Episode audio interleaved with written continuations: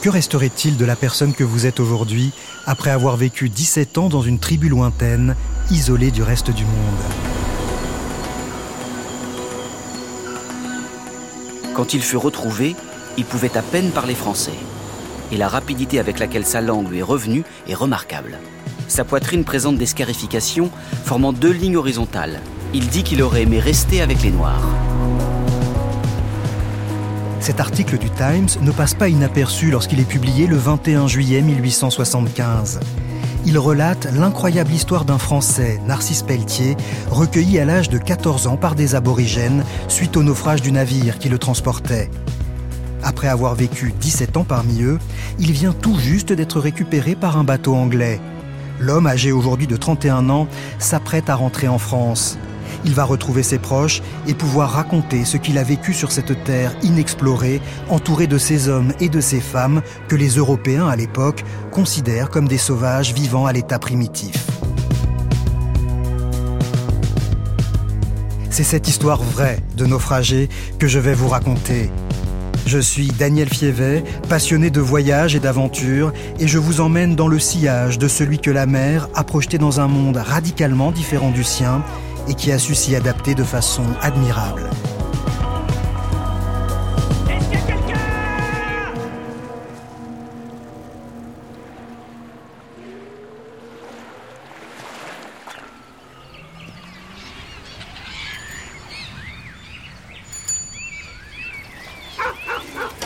21 juillet 1875, dans une petite maison de Saint-Gilles-sur-Vie, sur la côte vendéenne, une vieille femme, le visage marqué par le temps et la peine, ouvre fébrilement une enveloppe qui vient d'arriver ce matin par la poste. Le courrier a été envoyé depuis Somerset, en Australie, deux mois plus tôt. À peine la lettre dépliée, la vieille femme se fige. Papa, maman. Je ne suis pas mort. Je suis vivant. Narcisse. J'étais à bord du Saint-Paul de Bordeaux qui avait fait naufrage sur le roc du sauvage de l'île. J'avais cherché de l'eau à boire, le capitaine partit dans le petit bateau. Le sauvage donne à boire et à manger. Il m'a pas tué. Je donne ma main. Il m'a pas donné du mal. L'orthographe et la syntaxe sont très approximatives, il y a quelques ratures, mais le message reste compréhensible. Il semble avoir été écrit par son fils aîné, Narcisse, porté disparu depuis 17 ans. Tout le monde à Saint-Gilles était persuadé que l'enfant du pays était mort à l'autre bout du monde suite au naufrage de son navire. Après toutes ces années, Alphonsine et Martin Pelletier n'osent croire à l'authenticité de la lettre qu'ils tiennent entre les mains. Le lendemain, le bulletin français vient lever leurs doutes. Le journal reprend l'article du Times relatant l'histoire d'un Français qui vivait depuis 17 ans au sein d'une communauté aborigène. On découvrit que son nom était Narcisse Pierre Pelletier fils de Martin Narcisse, est un individu de petite taille. Le lobe de son oreille droite a été percé. Il est remarquable qu'il n'ait pas perdu la faculté de lire, ni celle d'écrire. Sa peau rousse est d'apparence satinée à cause des effets prolongés du soleil. extrêmement rare de pouvoir observer les effets physiologiques d'un tel séjour sur un captif aussi jeune et d'étudier sa prise de contact avec la vie civilisée. Les époux Pelletier laissent éclater leur joie. Leur fils est bel et bien vivant. Mais après l'euphorie vient le temps des interrogations. Qu'a-t-il vécu exactement à l'autre bout du monde, chez ceux que l'on nomme ici les sauvages? Que reste-t-il chez cet homme âgé aujourd'hui d'une trentaine d'années, de l'adolescent qu'ils ont laissé prendre la mer il y a 20 ans? Les parents n'ont rien oublié de l'enfant qu'il était, volontaire, plein d'énergie pour tout dire, assez turbulent. Son tempérament lui avait même valu d'être renvoyé de l'école pour insubordination et insolence à l'âge de 11 ans. C'est alors que son père avait décidé de l'envoyer en mer pour lui apprendre l'effort et la discipline. Le jeune garçon, qui avait toujours été captivé par les récits des marins, ne s'était pas fait prier. Il avait commencé par naviguer sur un petit bateau appartenant à son oncle, puis avait largué les amarres pour des rivages plus lointains. Allez les gars, à la approchez. En mai 1956, Narcisse Pelletier n'a que 12 ans quand il embarque au Sable d'Olonne en qualité de mousse à bord de l'Eugénie pour un voyage de 5 mois. À l'époque, la vie des mousses sur les navires est particulièrement difficile. On leur confie les tâches les plus ingrates. Ils doivent faire face à la sévérité parfois brutale des chefs et sont souvent les souffres-douleurs de tout l'équipage. Mais le jeune Narcisse tient bon et ne renonce pas à ses rêves d'aventure.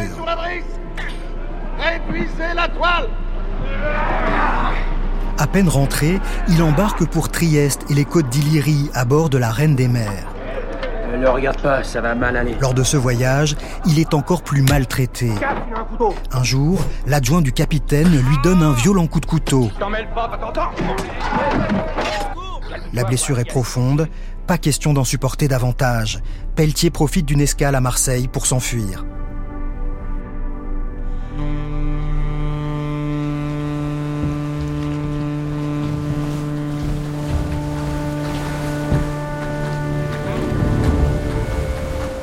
Dans la foulée, le 6 août 1857, il embarque sur le Saint-Paul, un gigantesque trois-mâts commandé par le capitaine Emmanuel Pinard. Il doit livrer une importante cargaison de vin à Bombay.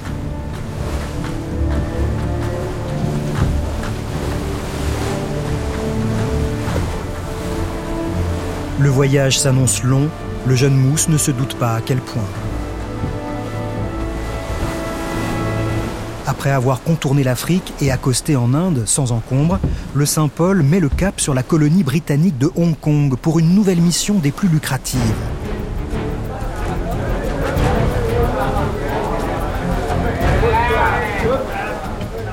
Le capitaine Pinard veut recruter des travailleurs chinois pour aller exploiter des mines d'or anglaises autour de Sydney en Australie. Depuis l'abolition de l'esclavage, les Britanniques manquent de bras dans la région. Convaincus par les promesses de fortune du capitaine français, 317 coulis, c'est ainsi que l'on nomme les travailleurs chinois à l'époque, embarquent sur le Saint-Paul. Narcisse Pelletier, qui n'a pas été autorisé à mettre le pied à terre pendant cette escale d'un mois à Hong Kong, assiste à l'embarquement de ces hommes le jour du départ, comme il le racontera bien plus tard à un certain Constant Merlan, un médecin qui se passionnera pour son histoire et en fera le récit complet.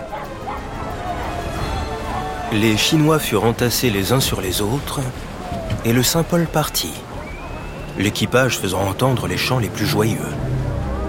Jusque-là, tout s'était bien passé. Le voyage avait été des plus heureux et aucun présage ne pouvait jeter l'inquiétude dans les esprits. Malheureusement, un calme plat vint retarder et presque enrayer la marche du Saint-Paul. À bord, les provisions en vivres n'étant pas aussi abondantes qu'il aurait fallu pour nourrir toutes les bouches qui s'y trouvaient, force fut d'en diminuer la consommation, au grand mécontentement des coulis.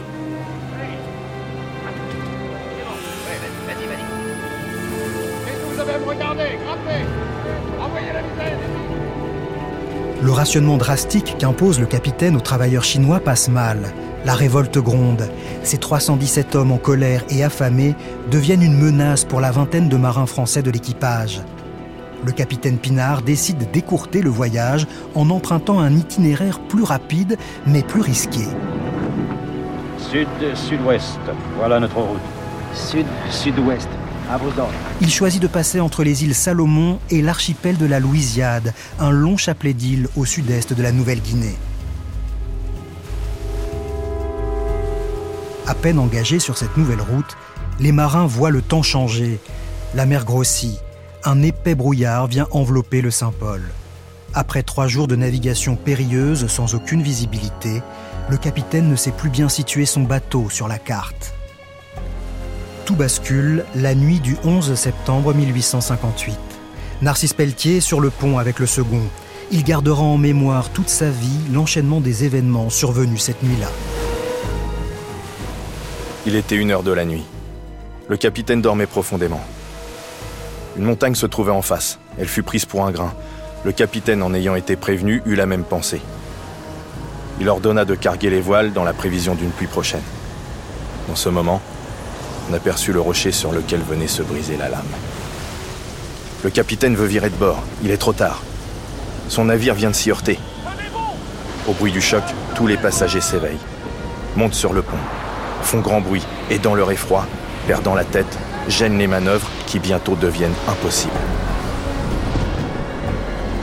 Il fallut attendre au milieu des plus grandes angoisses.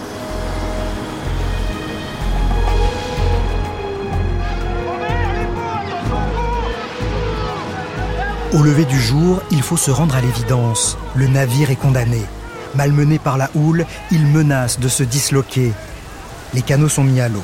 En plusieurs voyages, les travailleurs chinois et les marins se réfugient avec quelques vivres sur un îlot tout proche.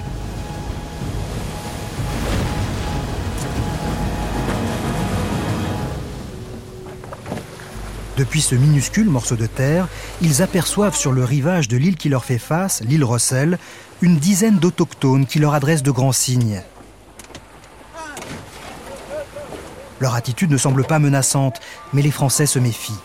En ce milieu de 19e siècle, les habitants de ces territoires sont considérés comme des peuples dangereux et inhospitaliers. Mais pas le choix. Les réserves d'eau douce étant au plus bas, il faut se rendre sur cette grande île verdoyante pour se ravitailler.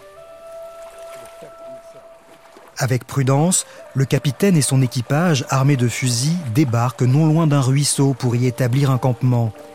Quelques autochtones viennent à leur rencontre. Ces hommes avaient un aspect tout particulier. Noirs, dans un état de nudité complète, les oreilles traversées par des cylindres de bois, la cloison du nez aussi traversée par un coquillage. Loin de se montrer hostiles, les habitants de l'île leur offrent des cocos et d'autres victuailles. Rassuré, le capitaine repart avec huit de ses hommes pour apporter de l'eau aux Chinois restés sur l'îlot en face. Il laisse derrière lui Narcisse et quelques autres matelots pour tenir le campement.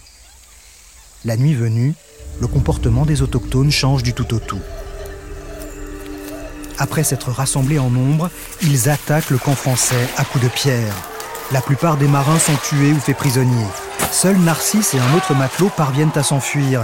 Ils se précipitent dans l'eau. Ne sachant pas nager, ils courent en direction de l'îlot. Narcisse reçoit une pierre à la tête. Il a de l'eau jusqu'à la taille, saigne abondamment et voit fondre sur lui et son compagnon les pirogues de ses poursuivants. Les deux matelots sont sauvés in extremis par le capitaine Pinard, venu à leur secours avec un canot. À peine les Français ont-ils regagné leur îlot qu'ils voient affluer de toutes parts des indigènes en pirogue et à la nage. Ils étaient si nombreux que la mer en était toute noire. À l'approche de l'ennemi, les marins, bien résolus à vendre chèrement leur vie, enlevèrent les cheminées des canons de leurs fusils. Et pendant que l'un, portant son arme à l'épaule, ajustait celui qui s'approchait, un autre, un tison à la main, y mettait le feu. La fusillade, dans ces conditions, ne devait être ni bien vive ni bien meurtrière. Elle suffit cependant pour mettre en déroute des hommes que l'explosion d'une arme à feu jetait dans la plus grande terreur. Le danger est momentanément écarté, mais la situation reste critique. Le capitaine Pinard décide de quitter l'îlot avec la dizaine de marins encore en vie pour aller chercher du secours dans l'une des colonies britanniques d'Australie. Il n'informe pas les Chinois de son projet. Il ne dit rien non plus à son jeune mousse blessé à la tête. En pleine nuit, alors que tout le monde dort, le capitaine et ses hommes embarquent dans une chaloupe. Narcisse les aperçoit. Il se précipite vers l'embarcation et parvient à monter à bord. Les Français s'éloignent, abandonnant les 317 travailleurs chinois sur leur îlot.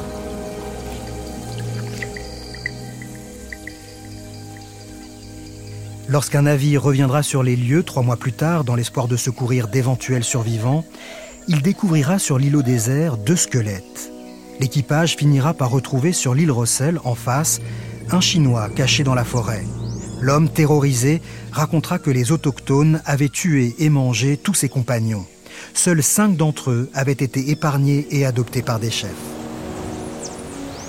En décidant de s'enfuir dans leur chaloupe trois mois plus tôt, les naufragés français échappent à ce massacre, mais tous ne survivront pas aux épreuves qui les attendent.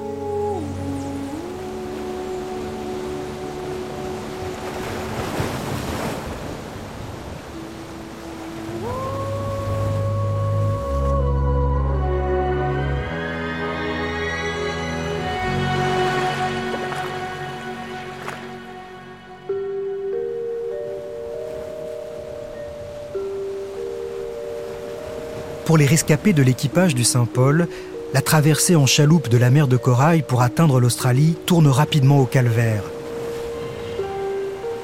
Les quelques vivres sont vite épuisés. Pour se nourrir, les marins attrapent des oiseaux qui se posent sur leur embarcation et les font sécher au soleil. Ils en sont réduits à boire de l'eau de mer et leur urine pour ne pas mourir de soif. Après 12 jours de navigation cauchemardesque, à la clarté de la lune, ils aperçoivent à l'horizon une montagne couverte de grands arbres. C'est la côte est de la péninsule du Cap York, au nord-est de l'Australie. un territoire encore inexploré par les Européens à l'époque, sur lequel vivent des tribus que l'on dit cannibales. Le capitaine Pinard décide de prendre le risque d'accoster pour trouver de quoi boire et manger. Après quelques temps passés à terre, ils aperçoivent un groupe d'aborigènes qui les invite à approcher. Échaudés par leur précédente rencontre, les Français préfèrent s'enfuir. Les autochtones jettent alors sur eux leurs lances sans les atteindre. Le capitaine ne renonce pas pour autant à aller chercher de l'eau. L'équipage s'enfonce dans les terres. Narcisse, affaibli par sa blessure à la tête, est à la traîne. Personne ne l'attend. Il finit par retrouver ses compagnons agglutinés autour d'un trou au fond duquel stagne un peu d'eau. Lorsque les marins s'en écartent, il n'y a plus une seule goutte au fond du trou. Reste ici. La source est épuisée, elle n'est pas tarie. Avant longtemps, l'eau vint souhaiter de nouveau, et tu pourras te désaltérer à ton aise. Pendant ce temps-là, nous allons chercher des fruits. Nous te reprendrons au retour. Narcisse suit les instructions. Le temps passe et le trou ne se remplit pas. Exténué, le jeune mousse finit par s'endormir. Quand il se réveille, le trou d'eau est toujours à sec. Narcisse décide de regagner le rivage. C'est alors qu'il constate avec stupeur que la chaloupe n'est plus là. Ses compagnons l'ont abandonnée. Plus tard, le capitaine Pinard, qui parviendra à regagner la Nouvelle-Calédonie après bien des aventures, racontera que trois de ses hommes étaient morts pendant cette traversée. Au sujet de Narcisse Pelletier, il dira simplement que le mousse avait disparu lors d'une escale. Seul sur le rivage, le jeune Vendéen de 14 ans sombre dans un profond désespoir. Le voilà coupé du reste du monde, sur un territoire dont il ne sait rien, pas même le nom. Quelle chance a-t-il de s'en sortir? Il s'imagine mourir de faim et de soif, attaqué par une bête féroce ou par des indigènes. Quelle autre issue à sa situation peut-il envisager? Le cœur serré, Narcisse marche devant lui, sans but. Les épines au sol déchirent ses pieds nus. À la tombée du jour, alors qu'il s'assoit au pied d'un arbre pour passer la nuit, une pluie diluvienne s'abat sur lui. Le lendemain matin, il aperçoit trois femmes qui s'enfuient épouvantées en le voyant. Une demi-heure plus tard, il entend des pas lents qui approchent. Les femmes ont donné l'alerte. Deux hommes nus, armés d'une lance, avancent vers lui avec prudence. Narcisse ne comprend évidemment rien à ce qu'ils lui disent. Il tente comme il peut de leur expliquer qu'il est abandonné et qu'il meurt de faim et de soif. L'un des deux hommes lui fait comprendre qu'en échange de son aide, il veut la tasse en fer blanc qu'il tient dans la main. Comprenant que c'était un puissant moyen de séduction, Pelletier leur offrit en outre le mouchoir blanc qu'il possédait. En échange des présents qu'il venait de recevoir, ils lui donnèrent de l'eau, lui tendirent la main pour l'aider à marcher et cherchèrent à lui faire connaître qu'ils allaient lui donner à manger. Ces premiers gestes amicaux ne suffisent pas à dissiper toute méfiance. Les aborigènes craignent que ce blanc venu de loin ne soit accompagné de congénères dissimulés dans les parages pour leur tendre un piège.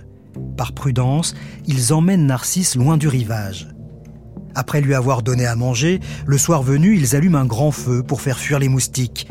Narcisse s'endort plus serein que la veille. Mais à l'aube, il n'y a plus personne autour de lui.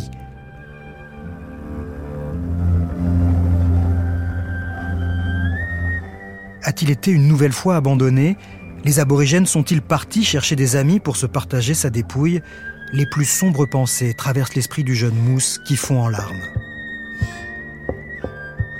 En réalité, les deux hommes sont allés ramasser des fruits pour son petit déjeuner. En les voyant revenir, l'adolescent soulagé manifeste du mieux qu'il peut sa gratitude. L'un des deux hommes, nommé Mahademan, fait alors comprendre à Narcisse qu'il souhaite l'adopter et que désormais son nom sera Amglo. Pelletier, voulant payer à sa nouvelle famille la dette de la reconnaissance, l'emmena au lieu où l'équipage avait laissé quelques couvertures. Les sauvages s'en emparèrent en poussant des cris de joie et en renouvelant à Pelletier les démonstrations les plus amicales. Devant des témoignages affectueux de la sincérité desquels il ne pouvait plus douter, toute crainte fut bannie de son cœur. Comme il était encore faible, Mahademan voulut qu'il gardât le repos pendant deux jours. Il le confia aux soins de ses femmes et fit informer sa tribu qui stationnait à deux ou trois lieues plus loin de l'adoption qu'il venait de faire. vous noterez le terme de sauvage, employé pour désigner les autochtones par le docteur Merlan, auquel Narcisse Pelletier a confié son histoire. C'est toute l'ambivalence de son récit qui s'intitule d'ailleurs 17 ans chez les sauvages. D'un côté, il met en lumière toute l'humanité des aborigènes, d'un autre, Merlan ne parvient pas à se défaire des idées de son époque et parle avec beaucoup de condescendance de ces hommes et de ces femmes qu'il persiste à considérer comme des êtres primitifs bien moins évolués que les Occidentaux. Les membres du clan de Mahademan, le père adoptif de Narcisse, semblent faire preuve de davantage d'ouverture d'esprit en voyant arriver ce jeune blanc aux cheveux roux. Cet être à l'allure un peu effrayante est très affaibli et ignore énormément de choses. Alors patiemment, on le soigne, on le nourrit et on lui apprend. Peu à peu, les forces et la santé lui revinrent complètement. Peu à peu encore, il prit toutes les habitudes de ceux avec lesquels il vivait. Au bout de quelque temps, il ne s'en distinguait plus que par la couleur de sa peau, par le pantalon et la chemise qui couvraient son corps. Ce dernier signalement ne tarda pas à disparaître. Un jour qu'il se baignait, les sauvages déchirèrent ses vêtements et s'en partagèrent les lambeaux pour orner leur front. Le voilà donc lui aussi à l'état primitif. Ce n'est plus le mousse Narcisse Pelletier dont nous allons avoir à parler, mais de Amglo, citoyen de la tribu de Oan Taala. Cette communauté aborigène d'une trentaine de personnes appartient à un groupe plus vaste, les Utalnganu. Ils sont répartis en petits clans le long du littoral du Cap York. Chaque communauté a son territoire. Celui du clan d'Amglo s'étend sur 7 km de littoral et se prolonge dans les terres sur une dizaine de kilomètres jusqu'aux crêtes d'une chaîne de montagnes recouverte par une épaisse forêt tropicale. Le territoire se poursuit dans l'océan jusqu'à la barrière de corail, à une cinquantaine de kilomètres des côtes. Amglo apprend rapidement la langue de ses nouveaux compagnons. Il découvre toute la richesse de la flore et de la faune qui l'entoure. Kangourous, émeux, mais aussi serpents et crocodiles. Si certains de ces animaux peuvent être redoutables, ils peuvent aussi constituer une excellente source de nourriture si l'on sait s'y prendre. Mais le groupe d'Amglo chasse peu. Il tire l'essentiel de son alimentation de la mer. L'ancien mousse apprend à naviguer en pirogue à balancier et à pêcher avec une lance il passe maître dans l'art de harponner le dugong, un mammifère marin très prisé des aborigènes. Il apprend aussi à nager et à plonger, mais ne parvient pas à égaler l'aisance de ses nouveaux compagnons.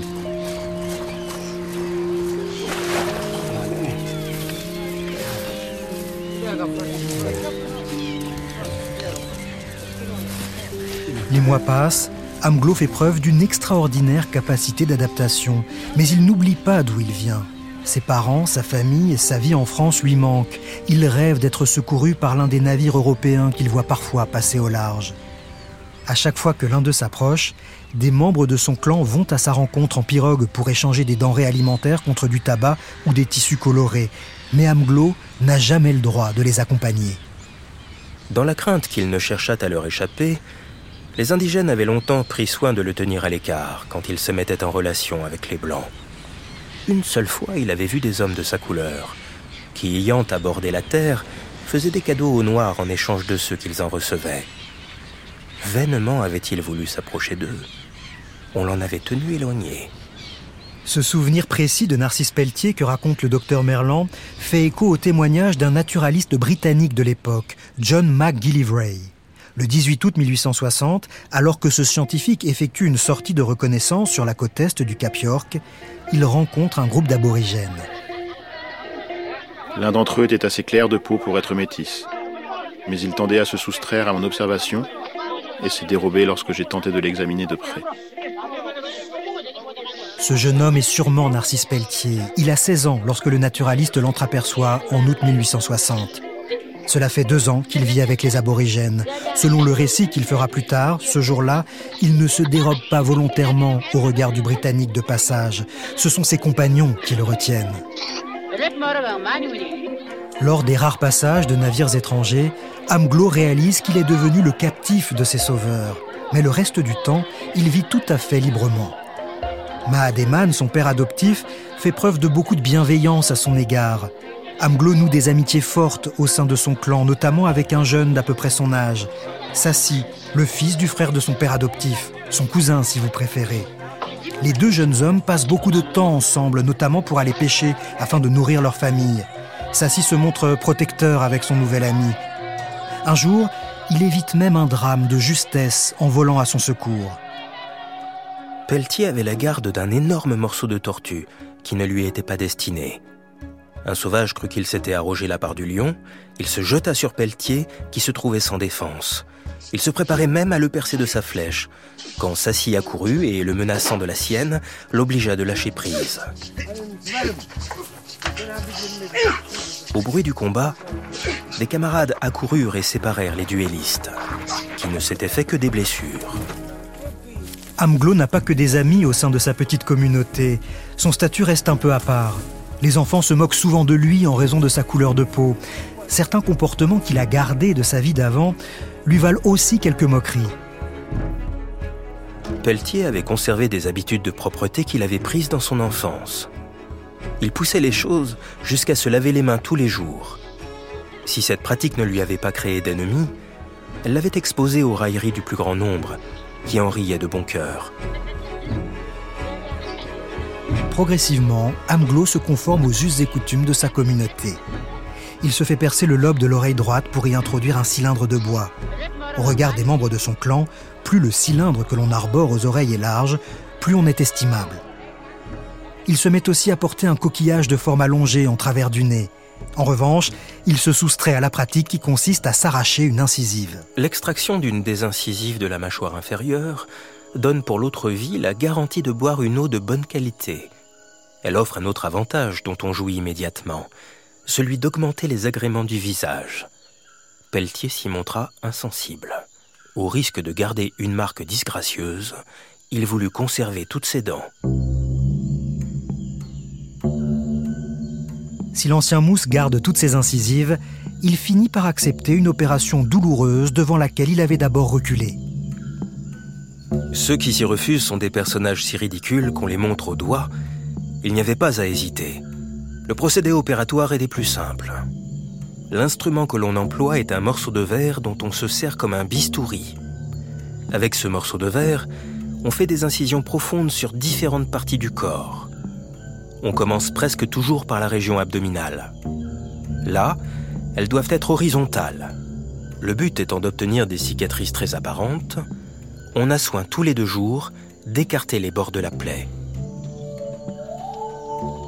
Narcisse Pelletier conservera toute sa vie ces larges cicatrices qui ont pour but chez les aborigènes de rendre le torse des hommes plus attirant pour les femmes. Sans doute on a souffert, mais quelle récompense par la suite On possède désormais le don charmant de plaire.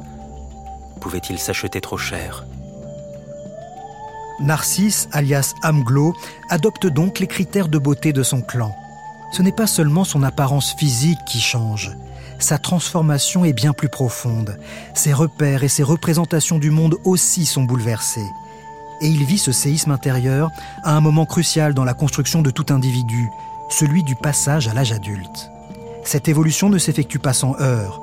Au début de son séjour, Amglo tente d'opposer à ses nouveaux compagnons les croyances de sa vie d'avant.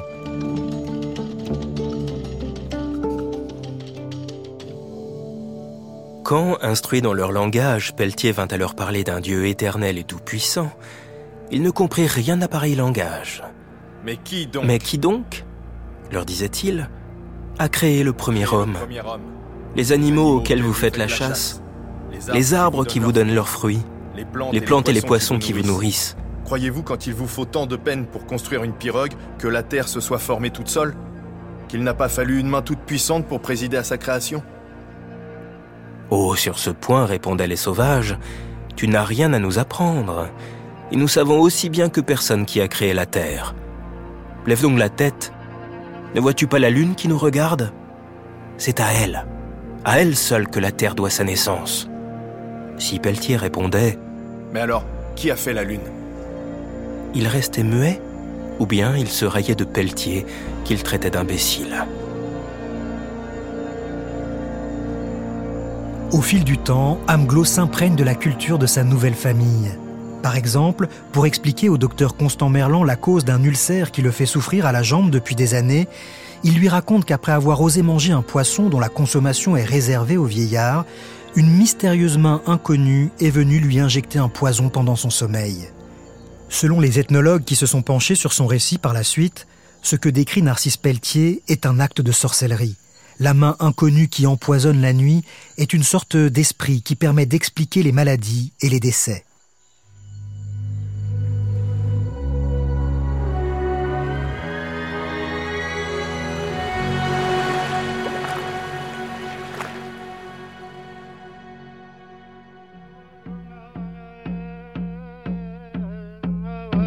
Plus les années passent et plus Narcisse Pelletier, devenu Amglo, perd de vue celui qu'il était avant son arrivée chez les aborigènes.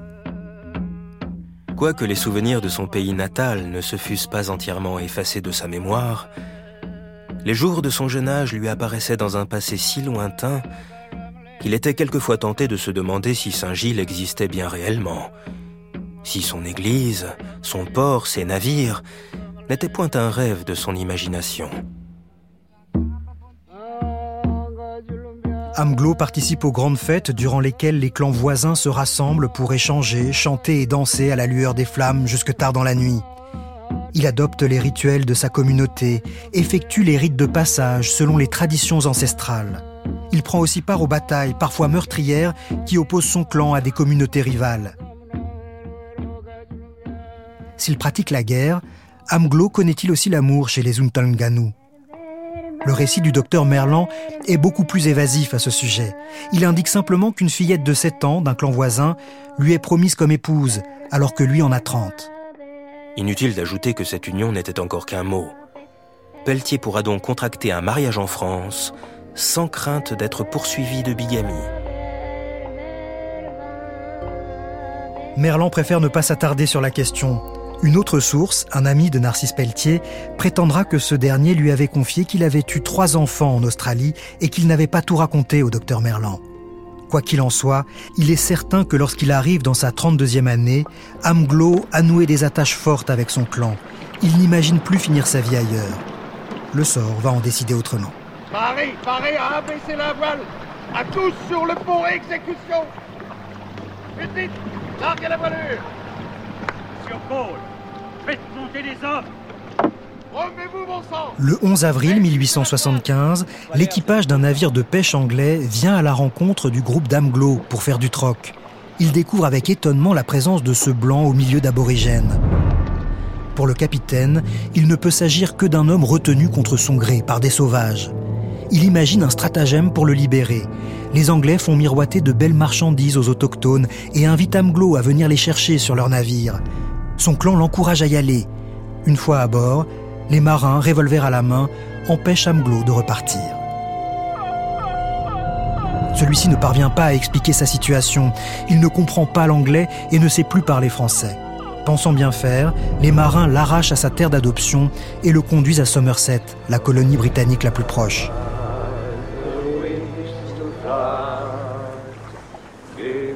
Les habitants voient débarquer cet homme qui semble totalement déboussolé. Un témoin racontera. Pendant qu'il était à Somerset, il fit plusieurs tentatives d'évasion. Il voulait retourner parmi le peuple aborigène qui l'avait secouru. Cette étrange nouvelle vie était quelque chose qu'il ne comprenait pas. Christophe Aplin, le représentant local de la couronne britannique, note dans un rapport J'ai immédiatement pris l'homme en charge. Bien qu'il ait presque complètement oublié sa langue maternelle, il sait encore écrire son nom. Il porte de profondes scarifications sur l'abdomen et la poitrine, et également sur l'épaule droite. Amglo redevient peu à peu narcisse. Il rencontre plusieurs personnes qui parlent français. Sa langue maternelle lui revient par bribes, l'écriture aussi. C'est de Somerset qu'il envoie sa première lettre à ses parents. Papa, maman. Je ne suis pas mort. Je suis vivant. Narcisse. À bord d'un navire qui l'emmène à Sydney, Pelletier fait la connaissance d'un lieutenant anglais, Sir John Otley, qui parle couramment le français. Le Britannique le prend sous son aile. Narcisse Pelletier lui confie comment il a vécu sa séparation avec son clan aborigène, survenue un mois et demi plus tôt. Son sentiment était qu'au lieu d'avoir été secouru, il avait été kidnappé.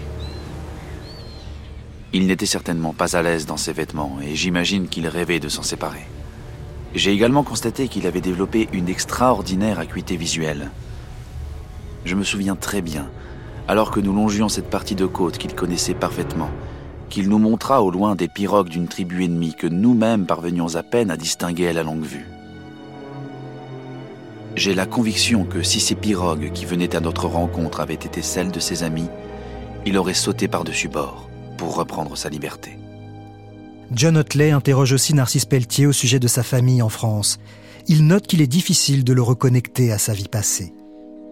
Il reconnaissait qu'il avait un père, une mère et aussi plusieurs frères et sœurs, mais lorsqu'on lui demandait s'il voulait les revoir, sa réponse était invariablement ⁇ Ils sont tous morts, puisque c'était il y a si longtemps ⁇ On ne pouvait lui faire entendre raison sur le fait que, si son père et sa mère pouvaient être décédés, les plus jeunes de ses proches pouvaient ne pas l'être.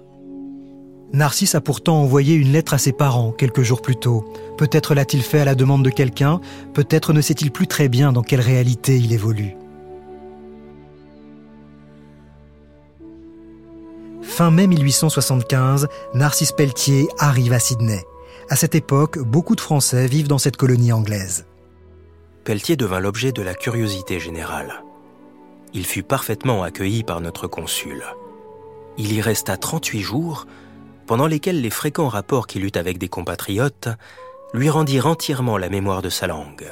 Une deuxième lettre que Narcisse Pelletier écrit à ses parents le 6 juillet 1975 atteste de ses progrès mon cher père et ma chère mère et mes frères.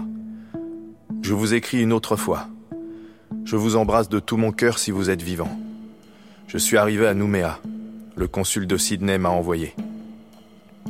Je suis à bord d'un navire de guerre. Je partirai dans un mois à bord du autre navire qui est venu il y a trois jours. Je me porte bien. Je vous dis bonjour. Narcisse Pierre Pelletier.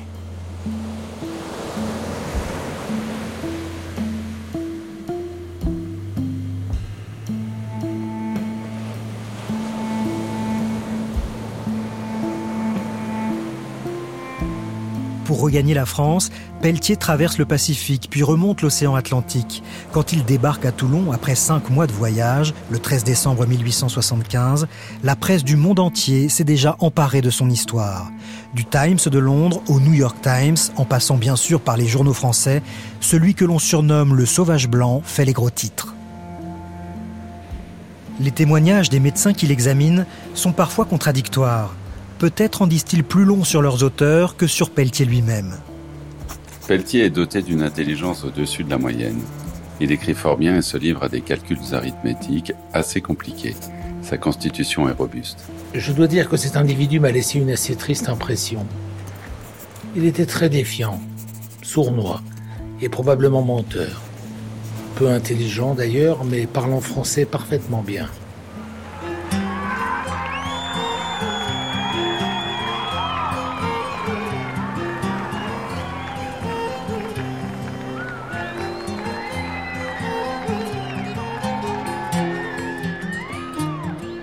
Le 2 janvier 1876, Narcisse Pelletier fait une entrée triomphale à Saint-Gilles, son village natal. Toute la population est là pour l'accueillir. L'émotion est à son comble lorsqu'il retrouve ses parents.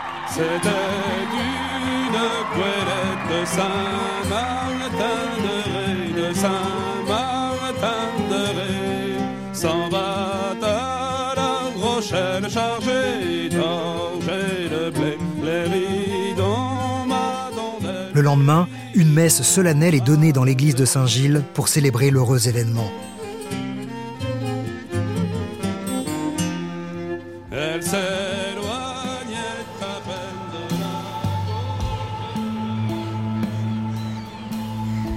Passé les effusions des retrouvailles, Narcisse doit se réadapter à un monde qui n'est plus vraiment le sien.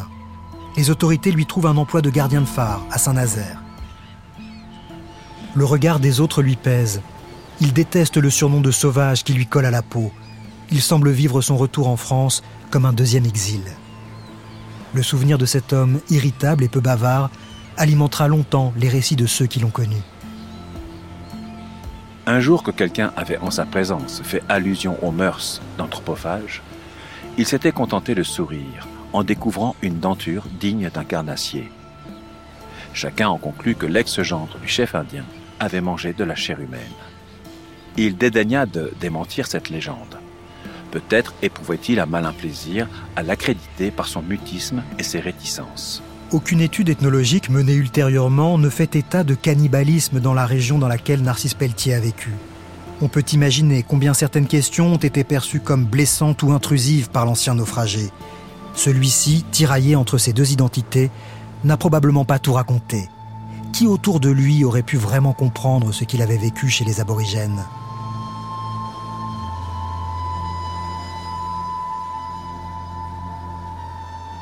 Près de cinq ans après son retour, Pelletier se marie. Il n'aura pas d'enfant de cette union. On ne saura jamais avec certitude s'il a laissé une descendance derrière lui en Australie. Le 28 septembre 1880, Narcisse Pelletier, alias Amglo, meurt à l'âge de 50 ans.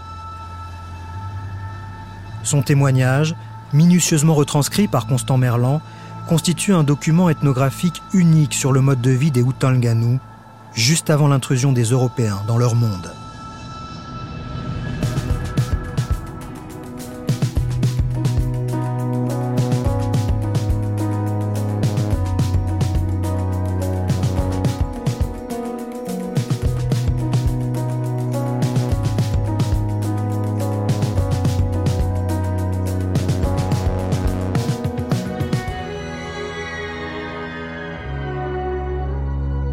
Une histoire vraie est un podcast original de France Inter.